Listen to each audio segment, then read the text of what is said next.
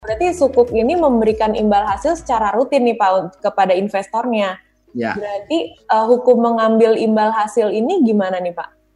Oke, orang suka uh, punya persepsi yang menjadi kurang pas atau keliru gitu ketika lu kan saya naruh uang dan tiap bulan dapat untung, dapat return. Hmm, iya, dalam betul. istilah di di sukuk itu di dalam istilah di surat berharga itu kok tiap bulan saya akan dapat kupon gitu kan. Hmm. Itu kan sama aja ya saya terima bunga dari ori misalkan gitu ya. Nah, nah betul Pak. Iya ini yang bikin bingung sedikit. Yang bikin bingung gitu. Hmm.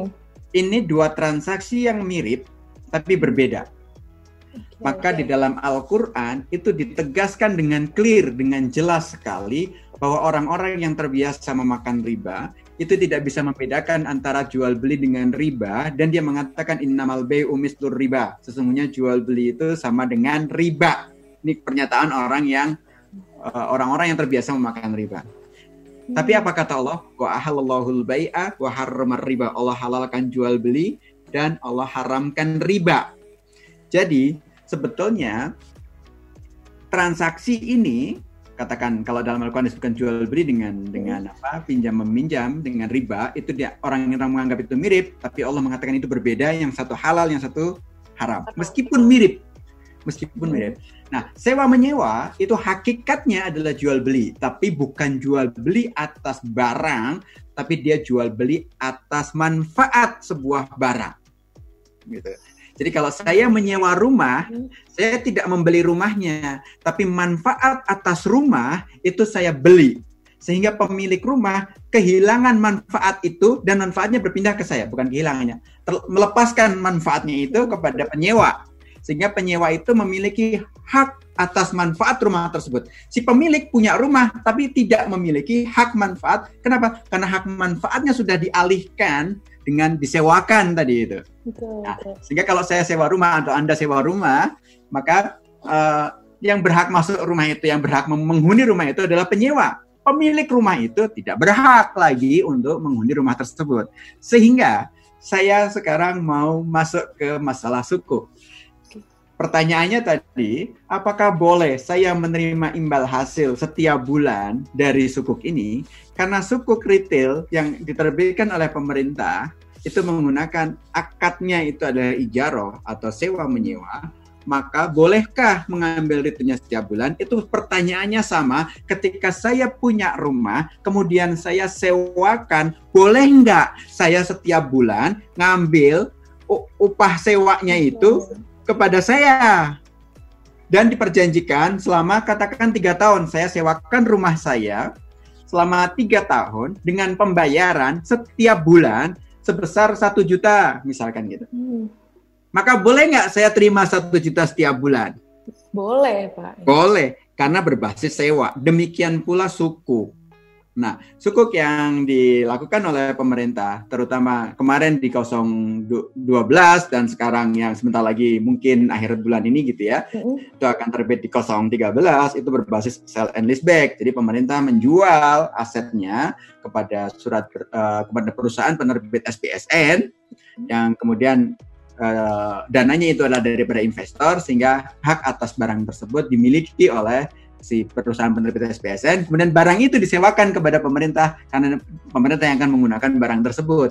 Atas sewa menyewa inilah terjadinya kupon yang dibayar oleh pemerintah setiap bulan. Barangnya ada ada dan itu sudah juga diverifikasi oleh Dewan Syariah Nasional Muslim Indonesia sehingga setiap kali pemerintah menerbitkan sukuk baik itu sukuk retail sukuk retail kan ada yang SR, ada yang sukuk tabungan, ada juga sukuk yang global. Pokoknya semua jenis surat berharga syariah negara itu harus mendapatkan opini kesesuaian syariah dari Dewan Syariah Nasional Majelis Ulama Indonesia dan itu dilakukan uh, apa ya review atas dokumen-dokumen penerbitan termasuk underlying transaksinya. Artinya kalau diomongin apa di, disampaikan bahwa ini berbasis pada apa namanya ijaroh berbasis pada sewa menyewa, maka objek sewa menyewanya apa itu juga disampaikan oleh Kementerian Keuangan kepada Dewan Syariah Nasional Majelis Ulama Indonesia.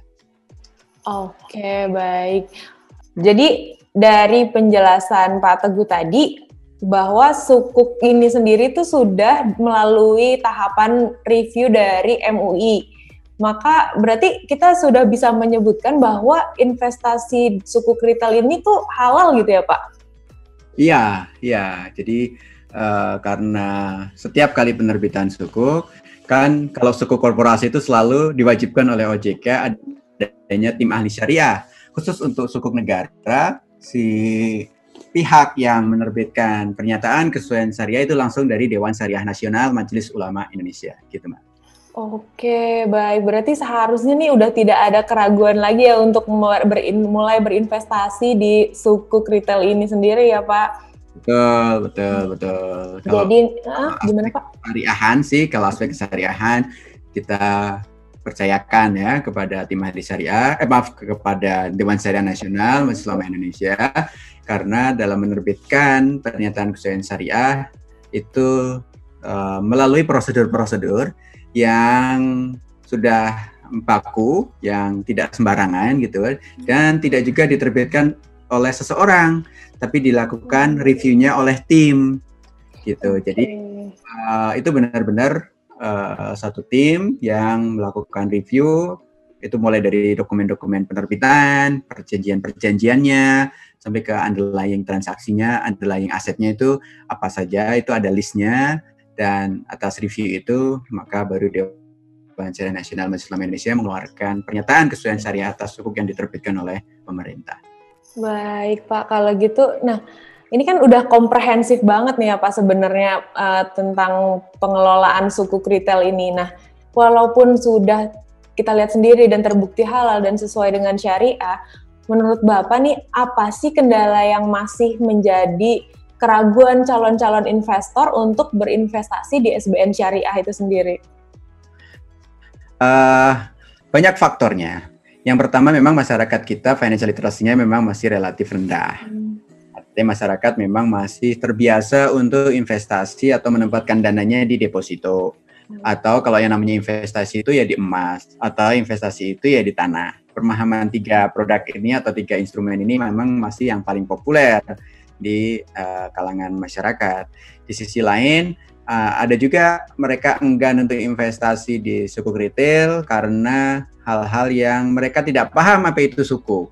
Hmm. Ya, ya, pemahaman tentang dia udah paham tentang keuangan, dia udah paham tentang ini gitu ya, tapi tidak tidak memahami uh, apa itu suku mungkin sudah juga investasi di ori misalkan gitu kan. Oh kalau ori kan iya. jelas ya, ada pinjam kasih bunga jelas nih saya ini apa nih sukuk nih? Sehingga perlu lagi edukasi berkaitan dengan apa itu sukuk retail. Udah gitu, begitu ngomongin sukuk, ada juga orang-orang yang saya rasa tidak pernah membaca dokumen penerbitan, tidak pernah merasa mereview juga apa itu instrumen apa underlying asetnya gitu ya, underlying yang dijadikan objek ijaroh, tapi rame di sosial media mengatakan ah sama aja sukuk yang syariah mau yang konvensional. Ini juga jadi faktor ya.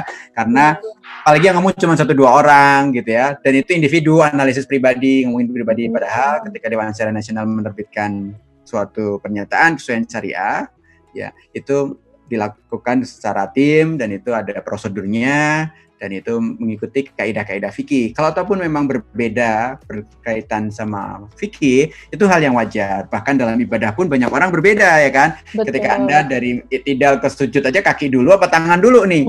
Nah, perbedaan itu tidak menjadikan sholat tidak sah. Demikian pula ketika Anda melihat ini suku, kok ini enggak ini ya, enggak begini, enggak begini, enggak begini. Uh, pertanyaan pertama, pernah nggak baca dokumen penerbitannya? Dokumen-dokumen legalnya uh, kemungkinan besar sih tidak pernah gitu kan kemungkinan besar. Uh, samping itu kalau ataupun terjadi perbedaan ya perbedaan masalah cuman itu di tangan dulu atau lutut dulu nih ketika bersujud gitu kan. Nah itu sehingga tidak membuat sesuatu hal perbedaan ini menjadikan uh, sesuatu instrumen ini atau kan surat berharga ini menjadi tidak sesuai dengan prinsip syariah. Gitu sih mbak.